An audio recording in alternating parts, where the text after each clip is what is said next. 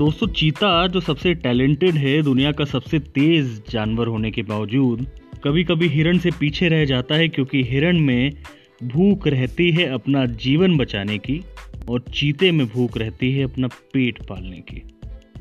नमस्कार दोस्तों, कैसे हैं आप? मेरा नाम मयंक है और आप सुन रहे हैं द कैप्टन एम शो। आज के इस इंटरेस्टिंग पॉडकास्ट में मैं आपको एक ऐसी इंस्पिरेशनल स्टोरी लेके आने वाला हूँ, जिसके बाद आपको भी लगेगा कि अगर हार्ड वर्क पूरी डेडिकेशन से किया जाए तो वो टैलेंट से कहीं ज़्यादा आगे निकल सकता है। तो अंत तक बने रहिएगा। आप सुन रहे हैं आपका favourite the captain M show.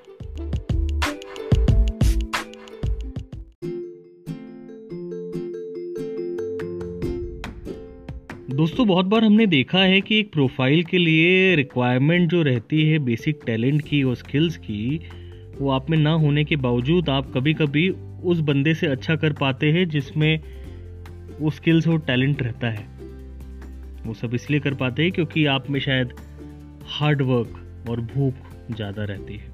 ऐसी कहानी है एक लड़के की, जिसमें ना तो फुर्ती थी और ना ही वो ज़्यादा ऊँचा जंप मार सकता था। पर प्रॉब्लम ये थी कि उसे अब बास्केटबॉल से प्यार हो गया था। वो बास्केटबॉल का दुनिया का मशहूर खिलाड़ी बनना चाहता था।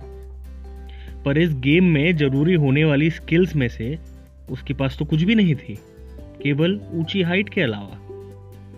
तो अगर वो इस खेल में कुछ कर पाता तो वो केवल उसकी रेगुलर ट्रेनिंग उसकी प्रैक्टिस और उसके अंदर बास्केटबॉल खिलाड़ी बनने की भूख और जज्बे के बल पे ही कर पाता। तो इस हाई स्कूल के बच्चे ने एक ऐसा ट्रेनिंग शेड्यूल अपनाने की ठानी, जो इतिहास में सबसे टफ था। आगे क्या हुआ? आइए जानते हैं। बिल ब्रैडली की लंबी हाइट के चलते उसे हाई स्कूल के जिम में जाने की अनुमति मिल गई थी। उसने खुद के लिए एक शेड्यूल तय किया। रोज, बिना किसी छुट्टी के, साढ़े तीन घंटा प्रैक्टिस स्कूल के बाद, चाहे वो संडे ही क्यों ना हो। सैटरडेज को स्कूल नहीं होने पर आठ घंटे की प्रैक्टिस और गर्मियों के दिनों में भरी धूप में तीन घंटे की हार्डकोर प्रैक्टिस जिम में अपने पैरों पर 10 पाउंड का वेट्स के साथ ट्रेनिंग चालू करी उस बंदे ने ताकि उसके लेग्स मज़बूत हो पाए और जंप इम्प्रूव कर पाए। अगर हमें पता रहे कि हमारी कमज़ोरी क्या है तो हम उस कमज़ोरी को बैलेंस आउट करने के लिए अपनी दूसरी स्किल्स को डेवलप करते हैं, जो उसके पैरेलली उसे न्यूट्रल कर पाए।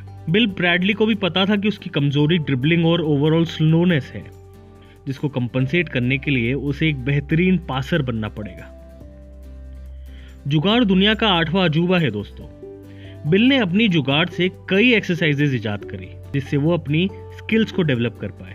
उसने ऐसे चश्मे बनाए जिसके नीचे की तरफ़ कार्डबोर्ड चिपका दिया था, ताकि उसे ड्रिबलिंग करते समय बास्केटबॉल ना दिखे।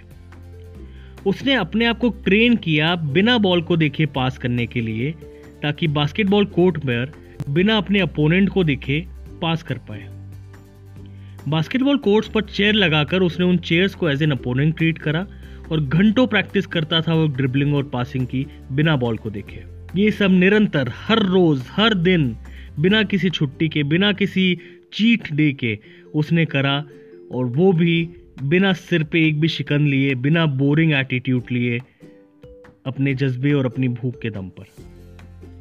वो इतना दीवाना था बास्केटबॉल का खिलाड़ी बनने के लिए कि वो जहाँ भी कुछ भी करता रहता था, अपने आप को ट्रेन करता रहता था। जब सड़क पर वो निकलता था तो वो अपना सर एकदम सीधा रख के इस चीज़ की प्रैक्टिस करता था कि वो आसपास लेफ़्ट और राइट में स्टोर्स में पड़े हुए सामानों को नोटिस कर पाए।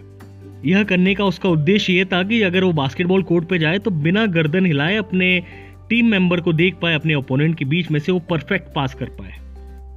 रात को घर आने के बाद अंधेरे में वो प्रैक्टिस करता था पाइवर्ट करने की और फेक पासिस की, जिसमें वो एक तरफ़ देखता था और दूसरी तरफ़ पास कर देता था। उसके अंदर इतनी ज़्यादा डेडिकेशन थी कि उसकी मम्मी पापा कभी भी उसे लेके कहीं बाहर जाते थे तो वो बास्केटबॉल साथ में ले जाना नहीं बोलता था। वो जहाँ भी जगह मिलती, अपना ट्रेनिंग शेड्यूल चालू कर देता था। सालों की कड़ी मेहनत के बाद बिल ब्रैडली बास्केटबॉल का एक चमकता सितारा बना। लोग कायल थे उसकी ड्रिबलिंग उसकी पासिंग को देखकर। वो इतना माहिर था अपने गेम में कि ऐसा लगता था कि उसके सिर के पीछे और साइड में भी दो आँखें हैं। परफेक्ट पास बिना इधर उधर सर घुमाए वो कर पाता था।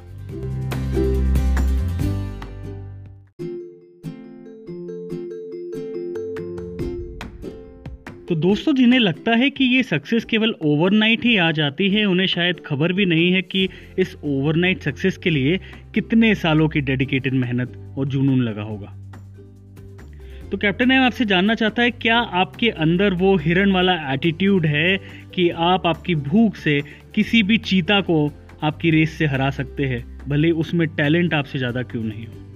क्योंकि अगर आपने ये पता कर लिया कि आपकी स्किल्स कौन सी है जिसमें आप स्ट्रांग है और कौन सी स्किल्स है जिसको आप कंपनसेट कर सकते हैं अपनी दूसरी चीज़ों को डेवलप करके तो ऐसा कोई लक्ष्य नहीं है जिसे आप पा नहीं सकते हैं। तो दोस्तों, मुझे उम्मीद है आज की स्टोरी आपको अच्छी लगी होगी। ऐसी ही और इंस्पिरेशनल स्टोरीज के लिए सुनते रहिए the captain M show thank you for your time take care God bless